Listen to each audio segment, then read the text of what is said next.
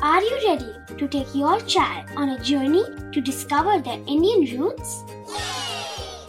Introducing Chimes, the ultimate audio platform for young minds aged 3 to 15. At Chimes, we believe in the power of storytelling to connect children to their cultural heritage. From captivating folk tales to colorful festivals to mesmerizing history, Chimes brings the rich stories of Indian traditions to life. So connect your child to their Indian roots with us. Download the app today and start the journey. Search Chimes Kids Audio Stories and Podcasts app on Apple or Google Play Store. Chimes, audio that inspires.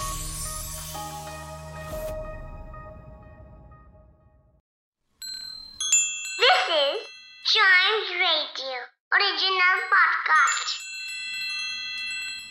बच्चों, आज की कहानी का शीर्षक है गजराज और मुशकराज की कथा। ये कथा पंचतंत्र के मित्र संप्राप्ति से ली गई है। प्राचीन काल में एक नदी के किनारे बसा नगर व्यापार का केंद्र था। फिर आए उस नगर के बुरे दिन। जब एक वर्ष, भारी वर्षा हुई, नदी ने अपना रास्ता बदल दिया। लोगों के लिए पीने का पानी न रहा और देखते ही देखते नगर वीरान हो गया। अब वह जगह केवल चूहों के लायक रह गई। चारों ओर चूहे ही चूहे नज़र आने लगे। चूहों का पूरा साम्राज्य ही स्थापित हो गया। चूहों के उस साम्राज्य का राजा बना एक मुशक राज। उनके बसने के बाद नगर के बाहर ज़मीन से एक पानी का स्रोत फूट पड़ा।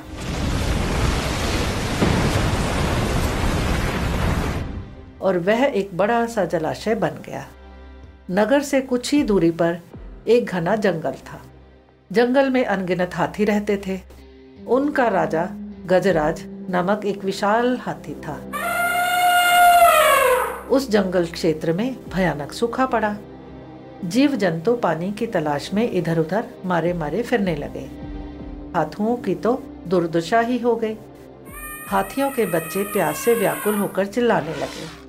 गजराज खुद सूखे की समस्या से चिंतित था और हाथियों के कष्ट को जानता था। एक दिन गजराज की मित्र चील ने आकर खबर दी कि खंडर बने नगर की दूसरी ओर एक जलाशय है। गजराज ने सबको तुरंत उस जलाशय की ओर चलने का आदेश दिया। सैकड़ों हाथी प्यास बुझाने डोलते हुए चल पड़े। जलाशय तक पहुँचने के लिए उन्हें खंडर बने नगर के बीच में से गुजरना पड़ा। हाथियों के हज़ारों पैर चूहों को रौंदते हुए निकल गए। हाथी रोज उसी मार्ग से पानी पीने जाने लगे। काफ़ी सोचने विचारने के बाद मूषक राज के मंत्रियों ने कहा, महाराज, आपको ही जाकर गजराज से बात करनी चाहिए। वह बहुत ही दयालु हाथी है। मूषक राज हाथियों के वन में गया। एक बड़े पेड़ के नीचे गजराज खड़ा था। मूषक उसके सामने बड़े पत्थर के ऊपर चढ़ा और गजराज को नमस्कार करके बोला, हे महान हाथी, मैं आपसे निवेदन करना चाहता हूँ। दयालु गजराज बोला, नन्हे मित्र, आप कुछ कह रहे थे। मूषक राज बोला, हे गजराज, हम बड़ी संख्या में खंडर बनी नगरी में रहते हैं। मैं उनका राजा हूँ। आपके हाथी रोज जलाशय तक जाने के लिए नगरी के बीच से गुजरते हैं। हर बार उनके पैरों तले कुचले जाकर हज़ारों चूहे मर जाते हैं। अगर ऐसा ही होता रहा तो हम जल्दी ही समाप्त हो जाएँगे। गजराज ने दुख भरे स्वर में कहा मुशकराज आपकी बात सुनकर मुझे बहुत शोक हुआ। हमें ज्ञात ही नहीं था कि हम इतना अनर्थ कर रहे हैं। हम कोई नया रास्ता ढूंढ लेंगे। मूषक राज कृतज्ञता से भरे स्वर में बोला, गजराज आपने मुझ जैसे छोटे जीव की बात ध्यान से सुनी। आपका बहुत धन्यवाद। गजराज, कभी हमारी ज़रूरत पड़े तो याद ज़रूर कीजिएगा। गजराज ने सोचा कि ये नन्ना सा जीव हमारे किस काम आएगा। सो उसने केवल मुस्कुराकर मूषक राज को विदा किया।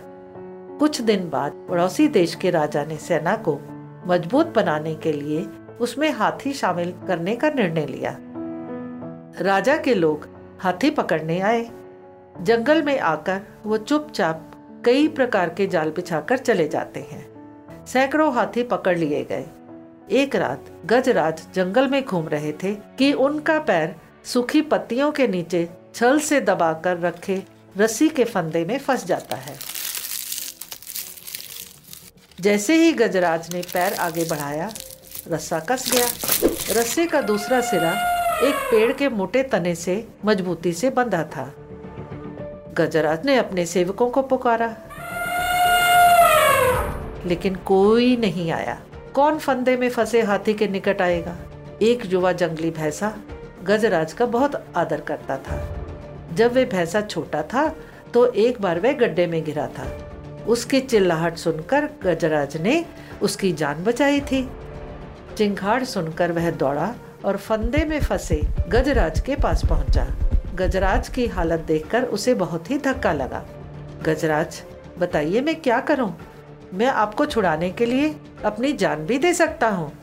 गजराज बोले, तुम बस दौड़कर खंडर नगरी जाओ और चूहों के राजा मूषक को सारा हाल बताना। भैंसा अपनी पूरी शक्ति से दौड़कर मूषक राज के पास गया और सारी बात बताई। मूषक राज तुरंत अपने बीस तीस सैनिकों के साथ भैंसे की पीठ पर बैठा और वो शीघ्र ही गजराज के पास पहुँच गया। चूहे भैंसे की पीठ पर से कूदकर फंदे की रस्सी कुतरने लगे। कुछ ही देर में फंदे की रस्सी कट गई और गजराज आज़ाद हो गए। इस कहानी से हम क्या सीखें? पंचतंत्र की हर कहानी हमें जीवन जीने की सही दिशा दिखाती है। इस कहानी से हम ये सीखते हैं कि आपसी सद्भाव व प्रेम सदा एक दूसरे के कष्टों को हर लेते हैं।